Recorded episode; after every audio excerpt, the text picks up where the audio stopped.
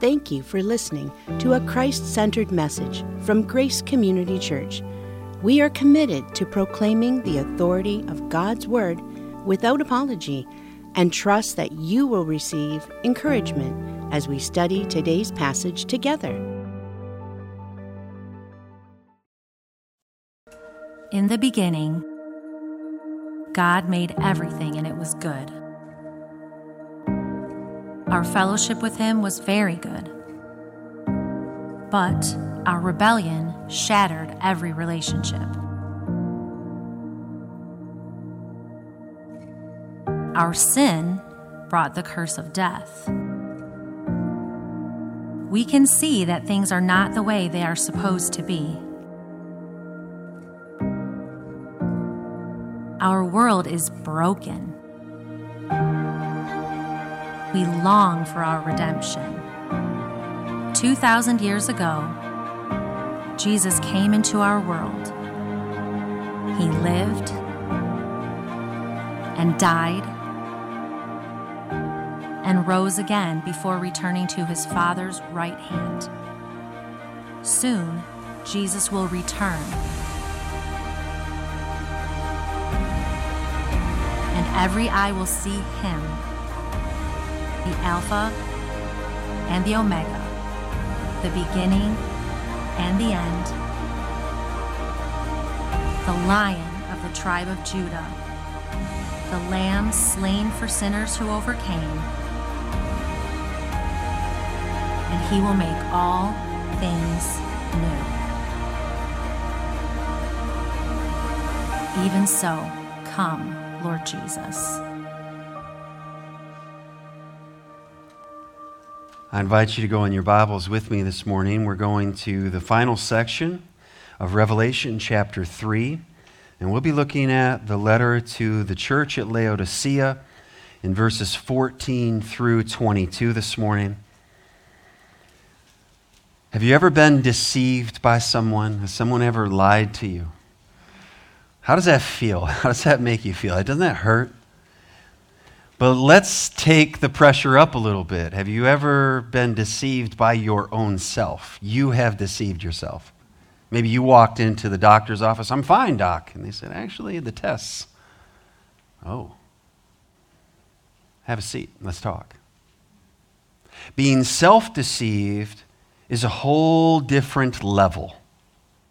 Because that's not someone else deceiving us. That is my idea, my opinion, but what if it's not true? What if it will not hold you up in the day of judgment? Self sufficiency. I'm a self made man. I pulled myself up by the bootstraps. I got it done. I get it done. Self sufficiency is incompatible with Christianity.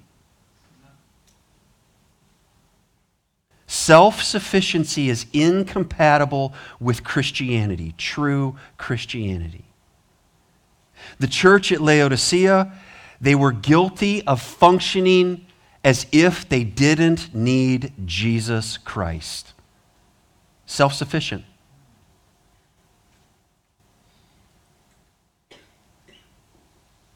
When you serve in the ministry that you serve in, no matter what it is that you're doing or I'm doing? Do we pause and say, I can't do this without you, Lord? Or can we actually go through a Sunday, a Lord's Day, and do everything and not even know? Like, was the Lord even in any of that? Or did I just know what I was doing and I've done this so many times and I just do this? That's the church at Laodicea, and they never paused to even give the evaluation hey, where's Jesus in all of this? And so the Lord shows up. This is the final letter to this church, and through this letter, he has a very strong rebu- rebuke to this church, a strong rebuke reserved for this group that was gathered in Laodicea. Now, some of us have weak stomachs, right? Maybe it's a sight of something. For me, Ginger tells me repeatedly, you could not make it in the hospital. I'd be passed out. I'd just be seeing, you know, something, and I'd just be, I would be no good. I would be another, another bed needed for this guy. He's on the ground, okay? So sights sometimes make us nauseated. Sometimes it smells. Like, whoa, that smell. Sometimes it sounds. People can make certain sounds and other people begin to gag. You know, there's a reflex and like, don't, don't, don't, don't. Stop that, you know? Parenting, children, all that comes with that, the joys and the bliss and the blessings.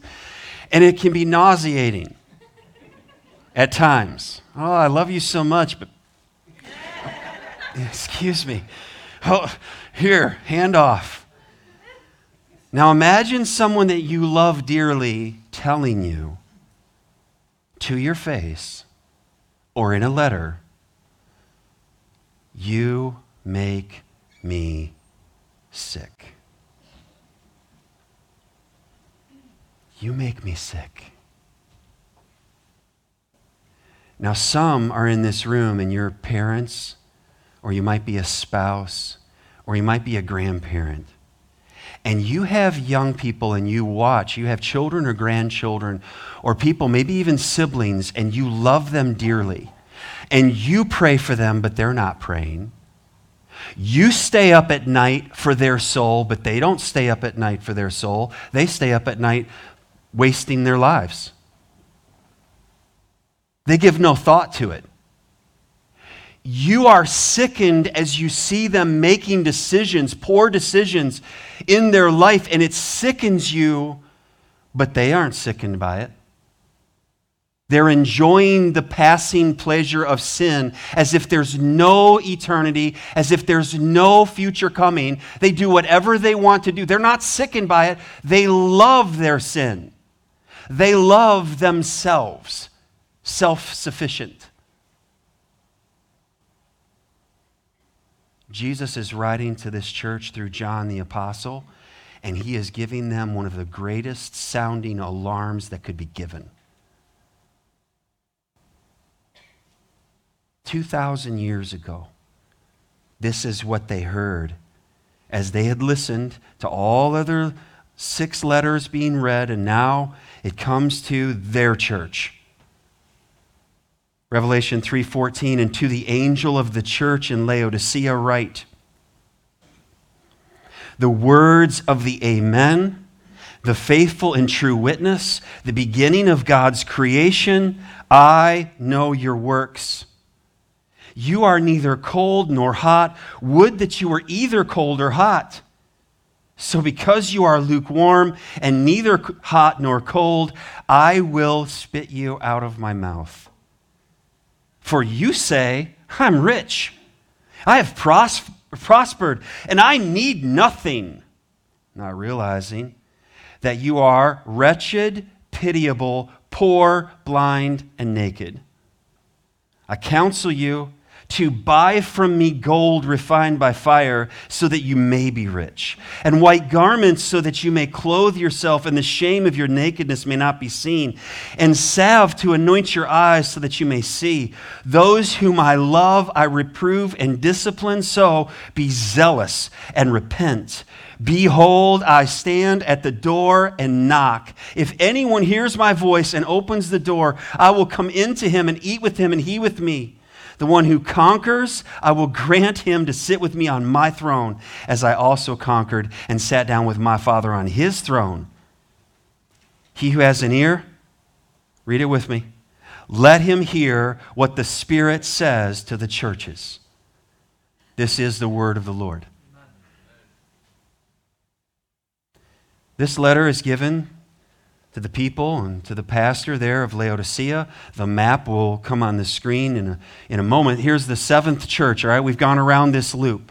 Now we're down to Laodicea, and you can see the east to west route that it would have ended up at the sea in Ephesus, and Ephesus was much wealthier than Laodicea. But Laodicea was right there in the thoroughfare. Everything went through Laodicea that was east to west in traffic. It was a wealthy community. It's about 60 miles southeast of Philadelphia. It's located in the Lycus Valley, along with uh, Hierapolis and Colossae. Colossae is a, a little to the east. You're familiar with the letter Paul wrote to the Colossians, all right? So similar there. Laodicea was on that east to west route. And you'll see on that east to west route, there will be a picture of the Cardo that will come up on the screen. And this is before they begin doing the work of excavation. All right, so here we are. This is, this is I 94. Okay? I 94 between Chicago and Port Huron, only it's Ephesus and, and Colossae and on to the east. There it is. They've done work on it. They've done excavation, extensive excavation. Next picture will come up and you'll see how it looks quite different. Now, I'm not sure. It kind of looks a little bit like Michigan roads still. I think they could do a, maybe they need a, a better governor over there to fix their roads. I don't know. Um, but, you know, there they are. There's the roads. It's all beginning to be repaired. They're fixing it. And you can see how wide this thoroughfare was, how the city center and all of the transactions that would have happened of, along that way before they came with exits and rest areas, okay? That, that's all predating all of that. It was founded in the third century BC by the Seleucids. It was named after the wife of Attalus II. Her name was Laodice. Now, they've done a lot of reconstructing. You can see, even behind that curtain, there's a protection of a wall that's just got all this immense tile work on the, on the wall. Like it, it's just there just because. It's just a, making a city beautiful is what they were doing there in this area. There's a, um, alongside of this is a temple. And a lot of these temples, when Constantine became emperor and it went from Christianity, went from a persecuted religion to a permitted religion. And then under Constantine, it went to the preferred religion. Okay? It went from persecuted to permitted to preferred. And so in his reign, a lot of the temples that were pagan temples, they converted into churches, and this may have been one of them. But this is what it looks like now. And so you can see the idea of there was wealth there, there was substance there. This doesn't look like our church on the corner of Forest and Friday right now, and we don't really have in the budget to build something that would look like that finished product on the corner of 30 and Forest. This is an immense building and work because they're wealth. There's wealth everywhere in this community. So, again, this letter is written to the pastor of the church, and so he would be paying attention. The people would hear it. How are we doing? What's our assessment from the Lord? And this is the called out ones there in Laodicea.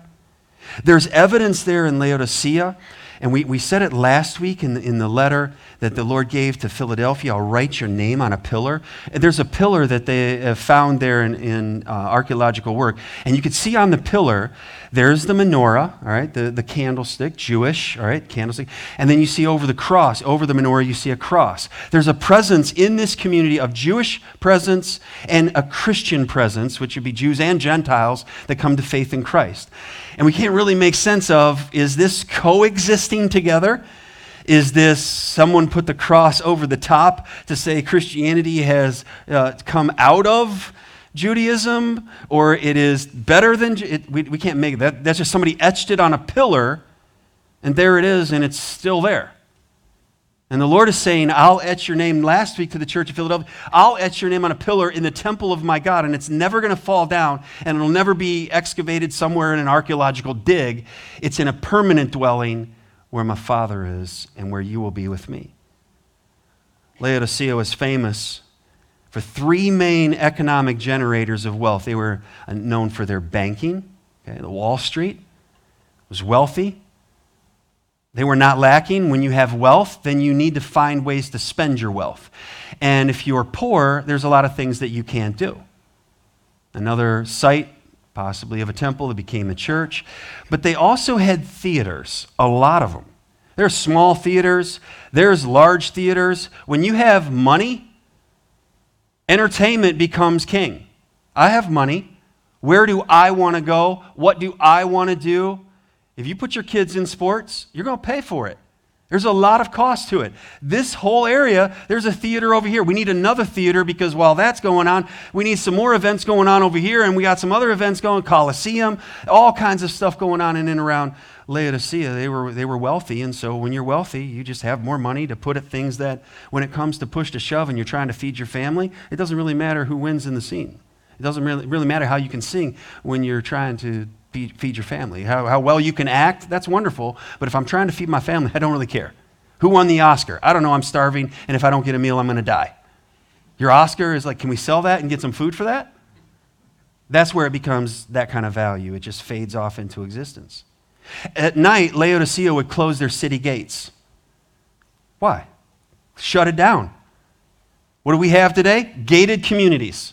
If you're wealthy enough, you live in a gated community, keep all the riffraff out, only the people who are allowed in. Here we are, we're nice and safe inside our. That's Laodicea.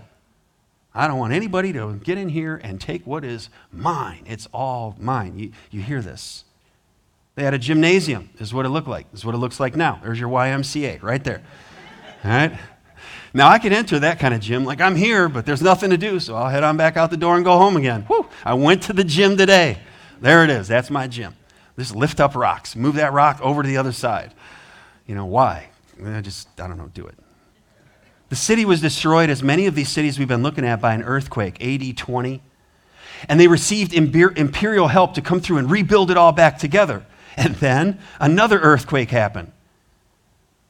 In AD 23, there was Smyrna and Ephesus and also here at Laodicea, they were all contending to build a temple for the emperor, and Smyrna won the bid.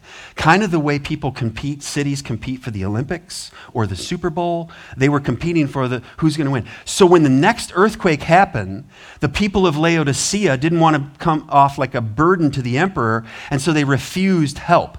They refused FEMA funds, all right, from the emperor. They said, no, no, we'll rebuild. We're wealthy enough. We don't need your help. We'll rebuild on our own. We want you to look on us as a blessing and not a burden to the empire.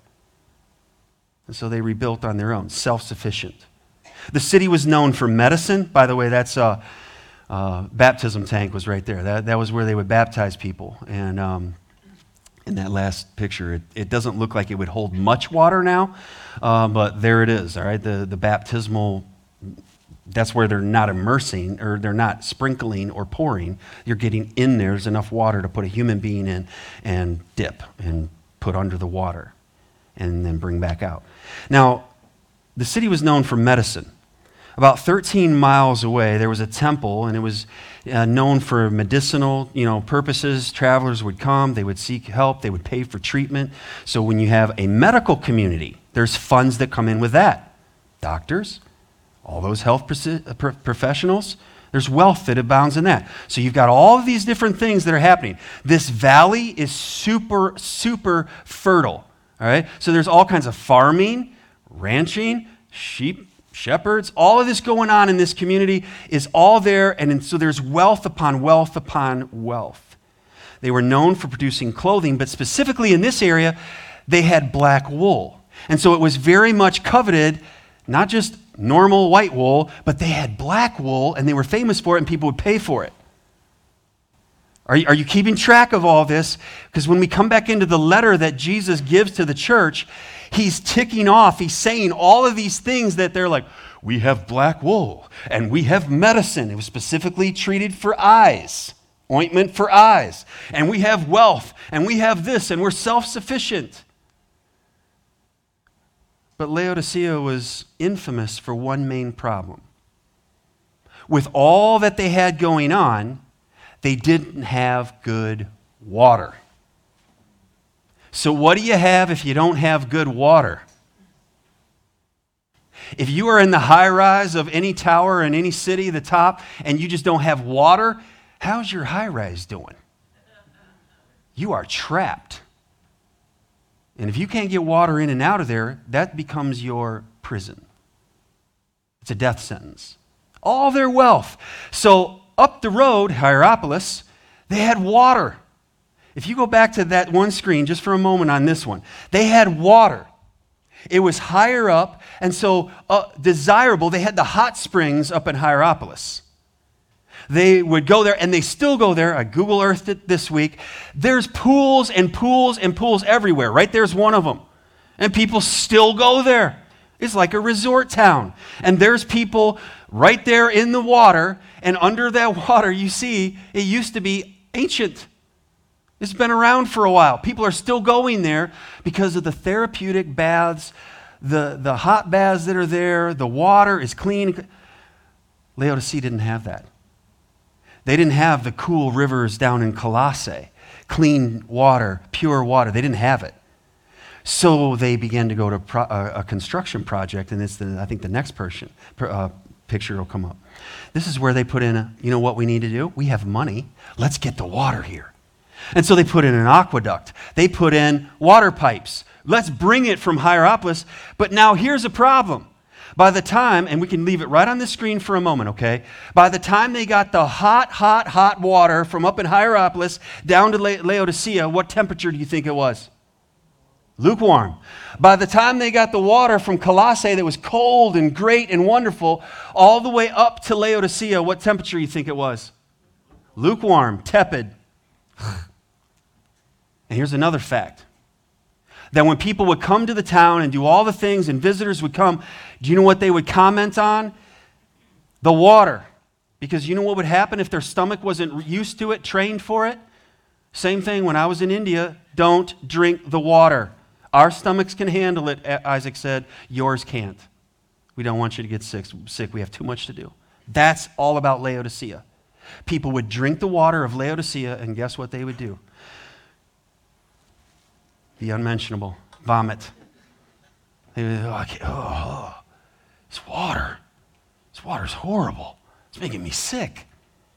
Oh, excuse me, I'll be right back. Now, are you hearing the letter that we just read? And how pertinent it is to this church in Laodicea? All the things that they prided themselves in?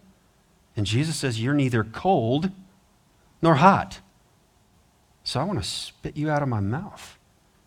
All their money, all their wealth, all that glory, and they couldn't solve their water problem. Hmm. So Jesus confronts his church. And here's the description that we receive that Jesus, and he comes in all of these letters, he's the word, the words, the words, the words, the words of the Amen, he says. The words of the Amen. What is Amen? So be it. We agree with that. Let it be. Amen is generally a human verbal response to God. It's an acclamation and an agreement to the sovereignty of God. That's why we finish a prayer and all God's people and we say, Amen. And I say, This was the word of the Lord. And people respond with, That's what it is. Amen. Let me give a response that is fitting to what I just heard. Amen. So be it. Because whatever God has said is absolutely true. So the child of God and the church heartily proclaims, Amen. That's true. That's right. But this wasn't true of the Laodicean church. Here, Jesus uses this title, Amen, and it becomes not a response, but it becomes an, a title where Jesus is God's yes and amen. That the Laodicean church isn't saying amen to God. So Jesus stands in and says, I'm the amen. It's me. What you're doing is a lie and is false but I'm the one who is true. 2 Corinthians 1:20 Paul writes to the church and he said for all the promises of God find their yes in him in Christ.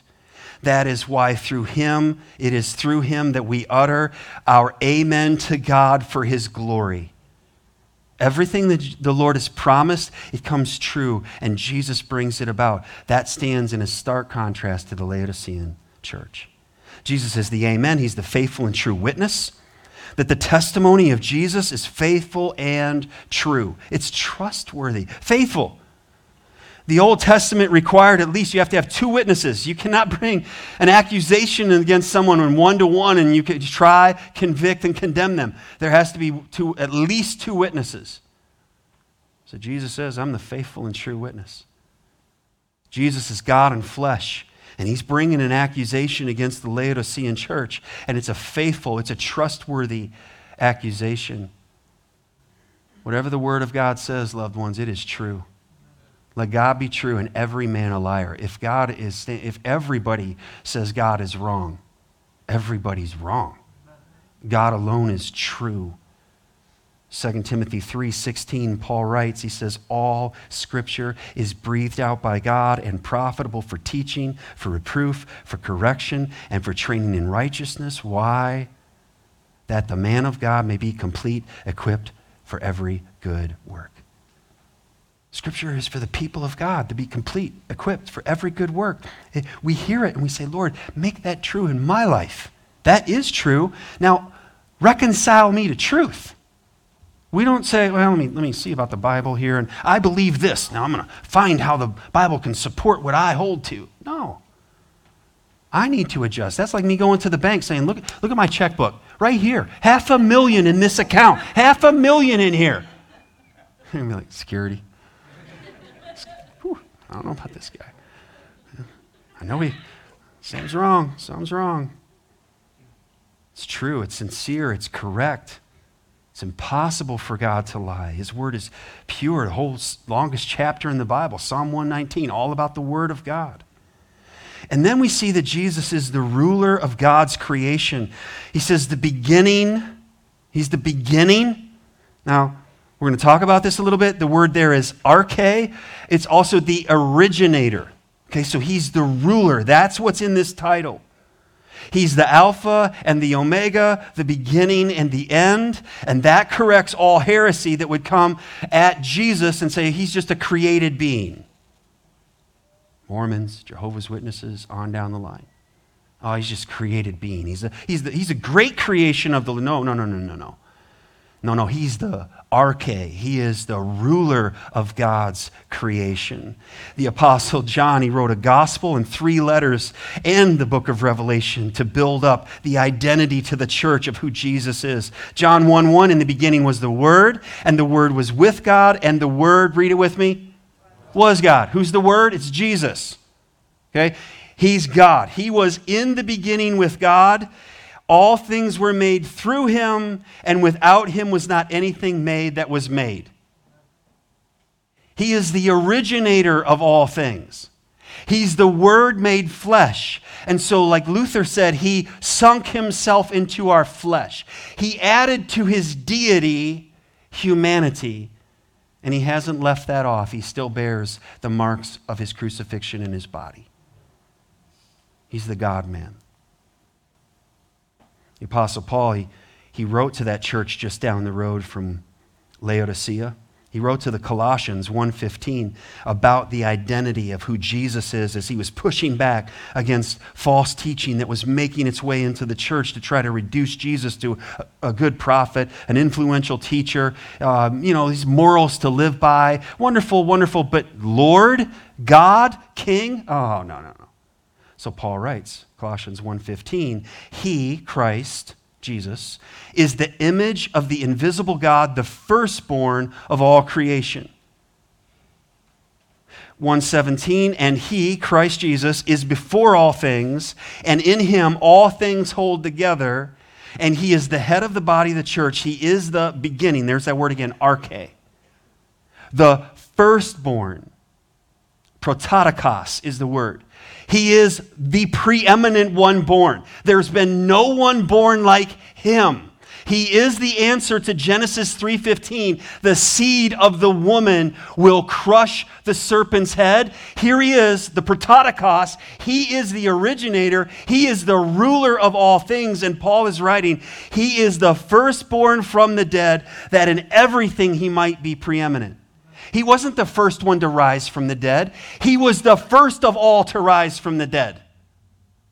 So it's important that we understand as we read our Bibles what is God saying? He's the ruler of God's creation.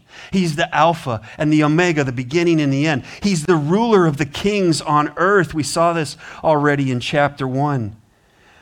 But here, the ruler of all kings on earth can't get in his own church. That's a problem. And he's calling them on it. Revelation 1 5. This is from Jesus Christ, the faithful witness, the firstborn from the dead, and the ruler, there's that word again, arche, of kings on earth.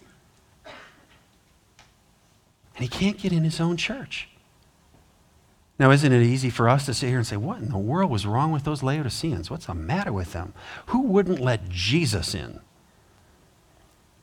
You know, we heard about that guy that owned the inn and he didn't have any room for Jesus. Shame on him. What a fool.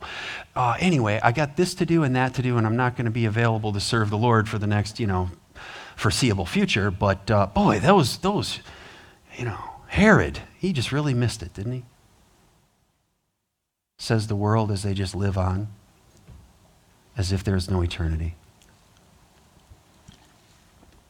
You see, this problem, the Laodicean problem, can be all of our problems. We've all rejected God as king. We all began life saying, I'm king. I want to do what I want to do. I want the bigger piece of cake. I want to go first in line. I want what I want. And if you don't give me what I want, then I'll throw down like a king. Ah, It's called temper tantrum. I am king. Bow to me, mom, dad, anybody. And as parents, lovingly, tenderly, we have to be, stand in for the invisible God. Say, You're not king. You want to be king, but you're not king. And by the way, I'm not king either. Because anybody that's under my kingship they're usually damaged. Under King Jesus' kingship, that's where we thrive. That's where life is everlasting life. And that's the solution that God gave. I'll give you a king. And then there's two ways to live. You either bow to this king, King Jesus, and he was punished in your place, or you live your life as if you're king and all of the weight of your sin for your entire life, you will be crushed under that in the judgment because you didn't bow to God's king. You hear in this message an invitation that if you haven't ever bowed your life to King Jesus, when should you do that? Now. Right now. So we move into the message. And that's a lot of introduction, isn't it? Well, the message gets right to the point. And I'm sure the Laodicean was like, okay, you know, boy, that was pretty tough right there. But now, anyway, about the praise. We've been used to hearing the Lord give praise, and that whole Philadelphia church, all they got was praise and promises from the Lord. So bring it on, Jesus. Well, fill in your blank right there. And oh, no praise from Jesus. That's it. No, none. Nope. 15 just moves on. I know your works. And whenever Jesus makes an assessment, it's always accurate and spot on, so he gets right to the problem. Here we have a church that without Jesus, all right, this is the problem. If there's no Christ in the church, how do you call it Christ church? If Jesus isn't welcome there, this is, this is the problem according to Jesus. I know your works. This church was useless to the mission, we see in verses 15 and 16. You are neither cold nor hot. Would that you were either cold or hot. So, because you're neither cold or, or hot or cold, I will spit you out of my mouth. You're useless. So, maybe you grew up in the church and you heard messages and tried to figure out so, am I supposed to be hot or am I supposed to be cold? And how do I be cold for Jesus? I don't want to be a lukewarm Christian. I understand being hot for the Lord, you know, on fire for the Lord. That's me. But Jesus says, be hot or cold. I wish you were hot or cold. The Laodiceans, they got the message loud and clear. Like, I don't understand what he's, you know, talking about. Hey, here's a cup of water. Where'd you get it? Oh, from outside? No, that's all right, I'll pass. I brought this up from Colossae. Oh, please, I'll take a drink. Jesus is just straightforward. It hit him so close to home. They understood perfectly what he said. If a church is not on mission, then they are useless to the master and they're useless on the mission field. That church needs to recognize immediately their own arrogance and then humbly, listen now, church, seek first the kingdom of God and his righteousness. And so it comes down corporately, but it also comes down to us individually. Am I seeking first the kingdom of God or am I seeking my kingdom? Any church that is overly inwardly focused gets off mission. It's a Laodicean church, self sufficient. Well, we do this, and we've got this in the bank, and we've done that, and we've been here for this many years, and we've sent, and we've done. I'm sorry, that sounded like it was all past tense. And all current, what you have from past. Where are you going? What are you doing to bring the gospel to the nations right now? Are we on mission, or do we just sit back, have coffee, and talk about the mission from yesteryear?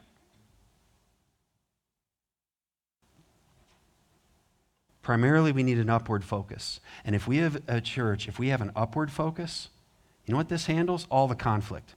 I can't have an upward focus and get bent out of shape with you for any real reason. Love covers a multitude of sins. If we have an upward focus, do you know what immediately then comes into focus? It's the people all around us. You know what is out of focus? This guy. What I want, what I think, what I feel. The Lord knows all that. And I can bring all that to Him. But I can be on mission and not just living until He returns or I die. You're here. I'm here. Are we on mission? Are we just existing? This church, they lost the plot. What's our pathway? Our discipleship pathway? We exist to glorify God. If we glorify God, then what are we going to be doing? We reach people for Jesus Christ. We reach people for Jesus Christ. They come to faith. We want to connect them with other believers. We want to see them make a public profession of faith through the waters of baptism and say, I belong to Jesus. He redeemed me. Then we join in membership. We're part of the same body. We're identified. We, we know who belongs here.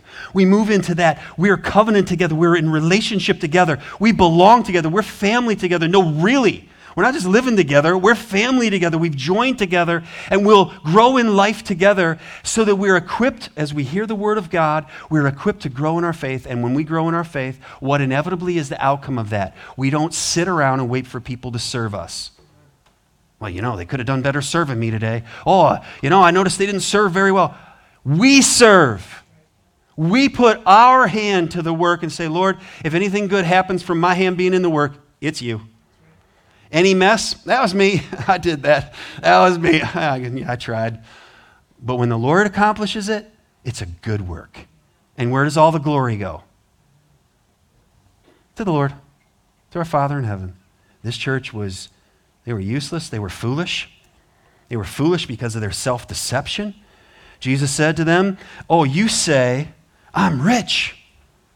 I have prospered. I don't need anything. They would, be, they would absolutely be offended if you said, hey, uh, it's Christmas time. You need any help in the family? Are you guys. Me need help? Do you need help? I got plenty. That's Jesus. You ever get offended when somebody tries to help you and then you try to micromanage how they help you? I'm sorry, I, th- I thought you needed help. This church is foolish. They're making a hash of it, they're making a mess of it. And Jesus can't get in his own church. There they were, comfortable, complacent, extremely self satisfied. I'm sure they, they carved out the song, I surrender some. I surrender a little less than some. You know, take my life and let me be It's all about me. Oh, we can go for days on this, but we'll move on. Psalm 53 1 The fool says in his heart, There's no God. Okay, now immediately we hear that, and that's right, Pastor. Amen. That's right. The fool, the fools, the fools in their heart. The church in Laodicea can't see. That's them. If we are careful and we seek the face of the Lord enough, we might actually see ways that you and I are being foolish in not seeking the Lord and busy in our own minds and our own schedules and our own time and just filling it with noise. And the Lord can't even break through because you have something going all the time. And there's no room for even him to speak to you in a still, small voice. Not now, not now, not now. I'm busy. I got to go. I'm busy. I'm doing. They're corrupt, doing abominable iniquity. There's none who does good. And what about when that's the church that bears your name? The church of the Lord Jesus Christ. So this church was helpless. They were helpless. If intervention didn't come for them, they weren't getting out of this. They were not getting out of this spot on their own. They're helpless without intervention. Jesus says to them, not realizing that you are wretched, pitiable, poor, blind, and naked. This church was here as wealthy by the world standards, but by Jesus standards, by divine standards, they were spiritually bankrupt. He goes through these words, and this is opposite of what he said about the church in Smyrna. He said, You, you don't have anything. You are poor. Tokos is that word. You have nothing. You are beggars, but I say to you, you're rich. Now, it's the other side of the story for this church. You say you're rich, but I'm telling you, you are wretched. Here's your, here's your resume, church. Please come visit the church that is wretched. Okay? They thought they were wonderful. Jesus says, actually, that's the word of being devastated. When a tornado goes through a town, that's the word wretched. Destroyed. Hurricane, leveled. Earthquake, you are wretched. You've been leveled. You're destroyed. You are pitiable. They believe themselves to be honorable and highly esteemed, but Jesus said, When I see you, it's an, you are an object of pity.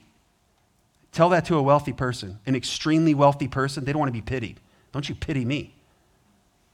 Mm, Jesus is pitying them. You're poor. There's that word again. It's not just short on some funds, it's you have nothing to survive like the widow woman. ptochos.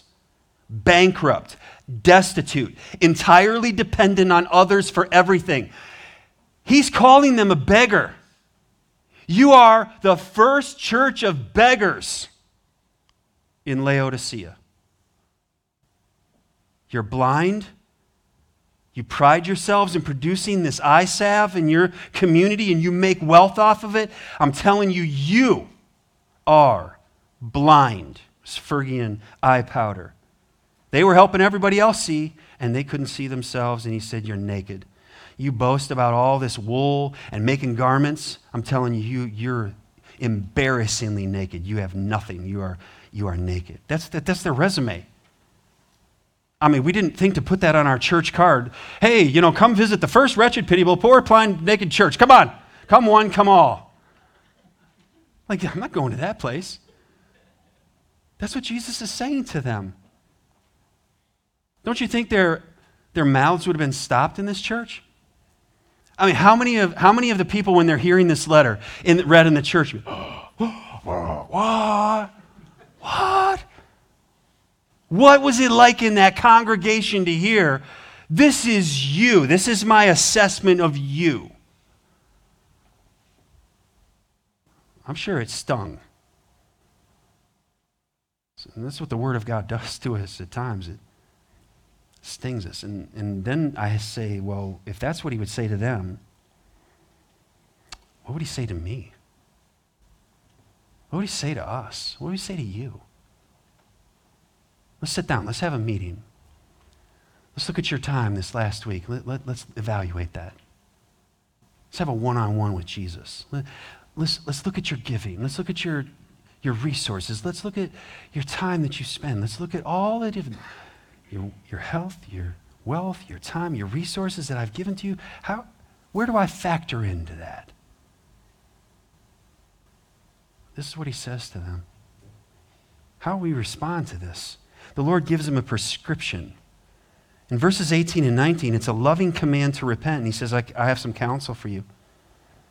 You ever met with somebody, financial advisor, somebody with health, with physical therapy, whatever, and they were just maybe good at what they had, had to do, and they said, Okay, so you're really not doing well in what you're trying to do.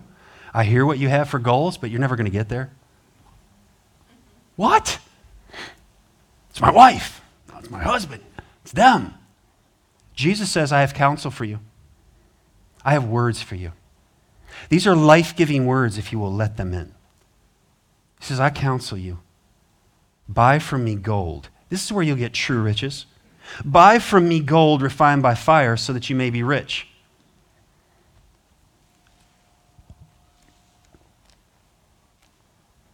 Wait a second. How am I going to buy something from Jesus? What does it cost to acquire this?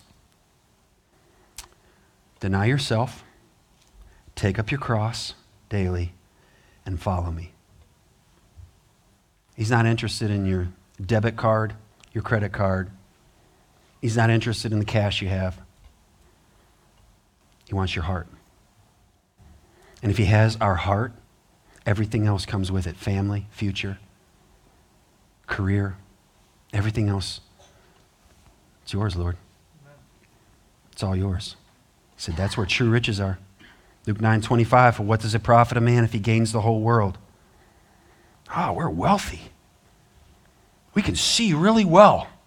Look at our garments. Look at our clothes, designer clothes. Look at all my trophies in the shelf, one over in that theater over there. Gains the whole world and loses or forfeits it. What have you gained?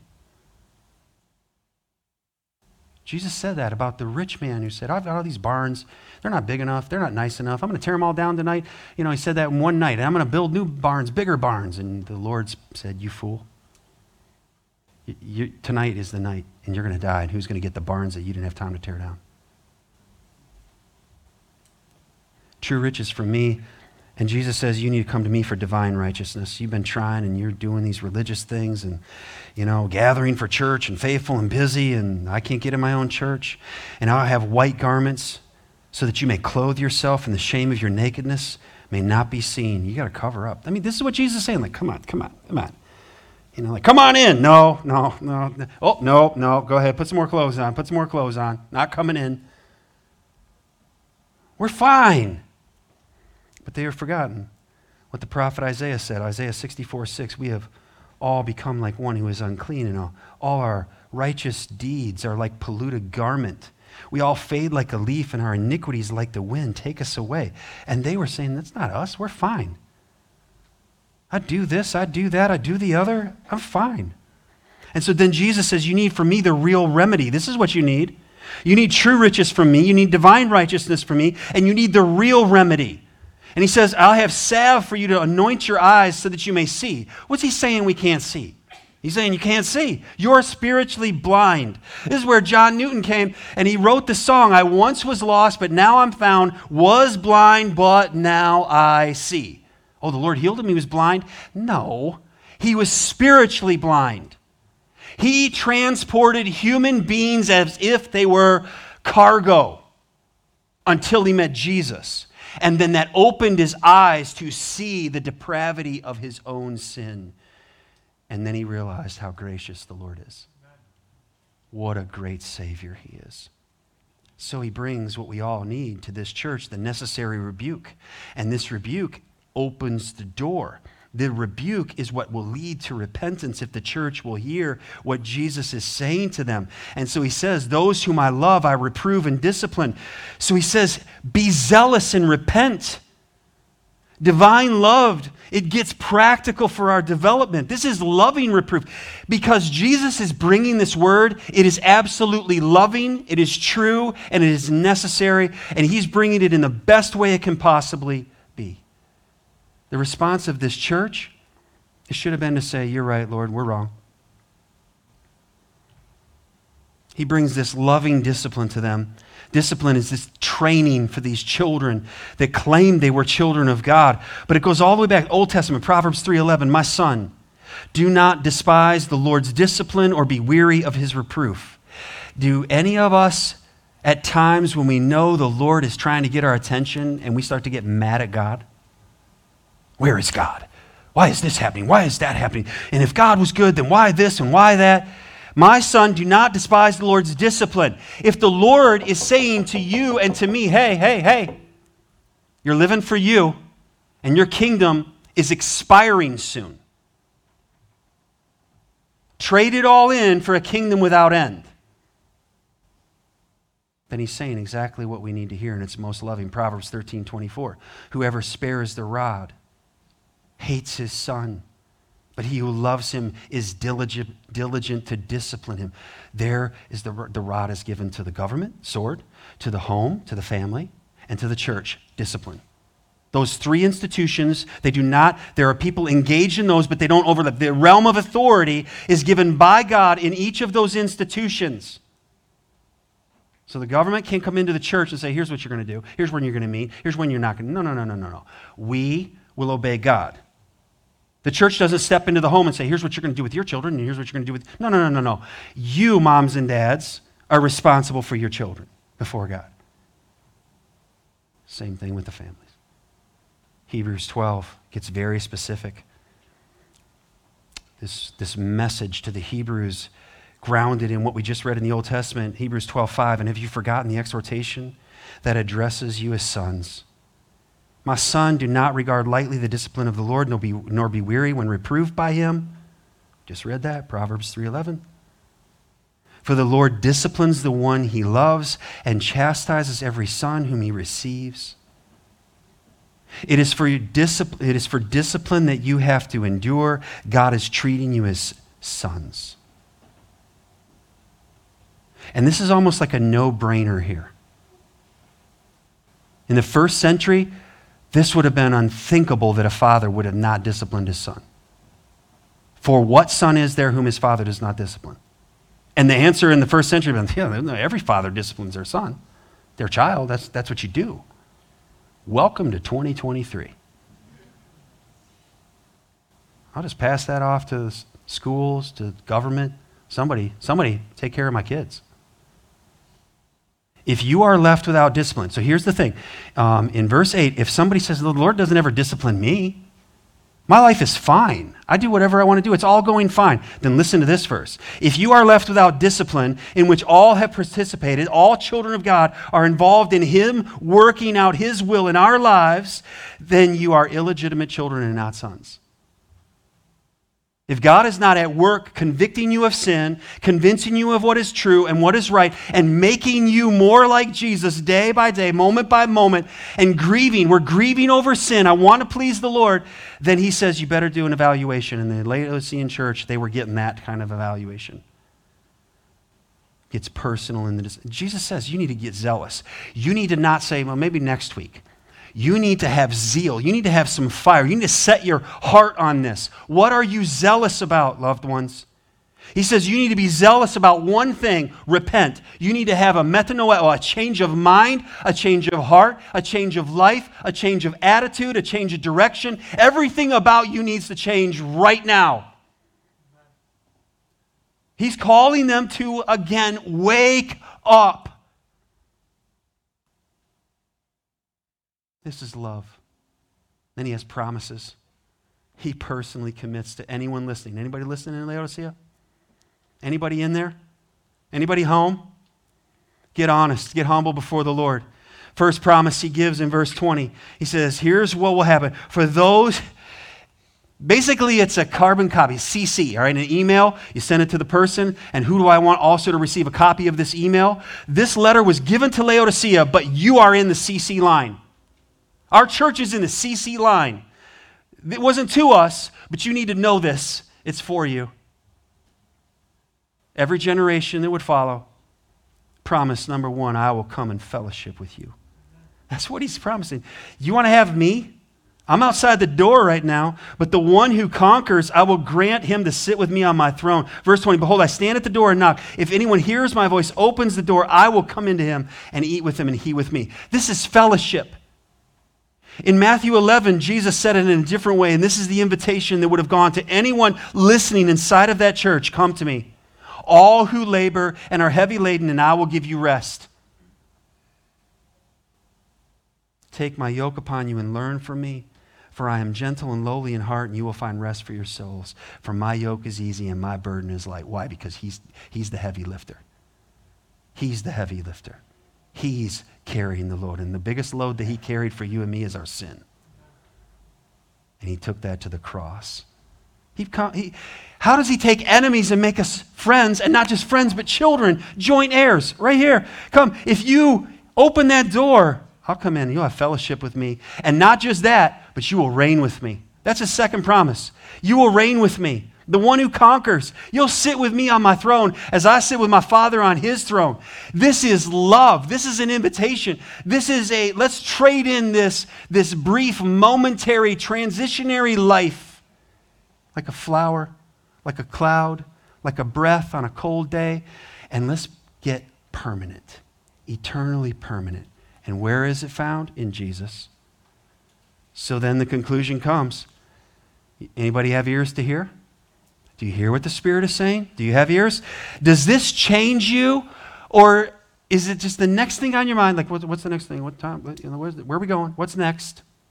Then you don't have ears to hear. And that should be enough to say, oh, Lord, I need to repent. When it comes to my life, you're outside. You are not king. You're not reigning. Listen. You see in those water pipes what began to happen?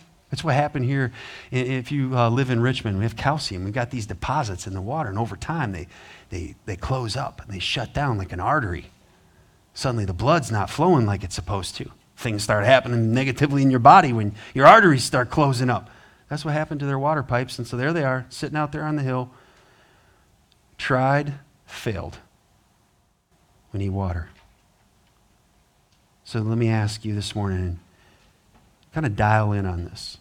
Does Jesus have full access to your heart, to your life, to your future, to your schedule, to your dreams, your desires? Does he have full access or does he have stay in the waiting room and when I have time, I'll come out maybe and get you? You ever been in the waiting room? Isn't that horrible? They keep calling everybody else's name and you're still sitting there, still sitting there, and then they close. Then you call, you get the automated line. Oh, we all went home, sorry. And this is Jesus that spoke all creation into existence. He's just out, out in the waiting room. No time. No time for you. We're just too busy.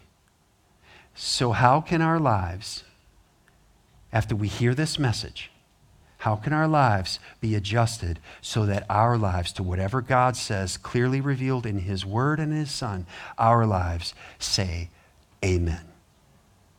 So be it. That's what this church needed to hear. That's right, Jesus. You're right, and we're wrong. You are the provider, you are sovereign, and we need you. That's what had to happen in that town. What needs to happen in your heart? What needs to happen in my heart? When do we come to the point of? Take me. Take me. All of me. Maybe that's today. Let's stand together.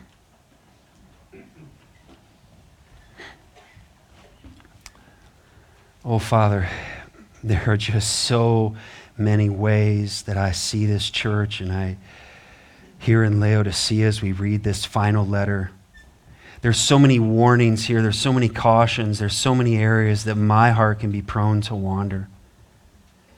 That we as a church can become so myopic, so self concerned, and we can easily, at any generation, forget that there is a world to be reached through the gospel of the Lord Jesus Christ. So, Father, will we take this message that was written to that church there in Laodicea? And by your Spirit, will you apply that to our hearts, our lives today? Help us to respond, Lord, in a submitted, humble, zealous, I repent. Here I am. And I will trust in you not just with what I say or sing, but with my life. Take my life and let it be consecrated, Lord to thee. In Jesus' good and powerful name we pray. Amen. Thank you again for listening to Teaching from the Word at Grace Community Church. We are located in Richmond, Michigan. You can find us online at mygracechurch.com. Please subscribe and follow us at My Grace Church. It would be greatly appreciated if you would take a moment to rate, like, and share this message. We want you to always remember that you are loved.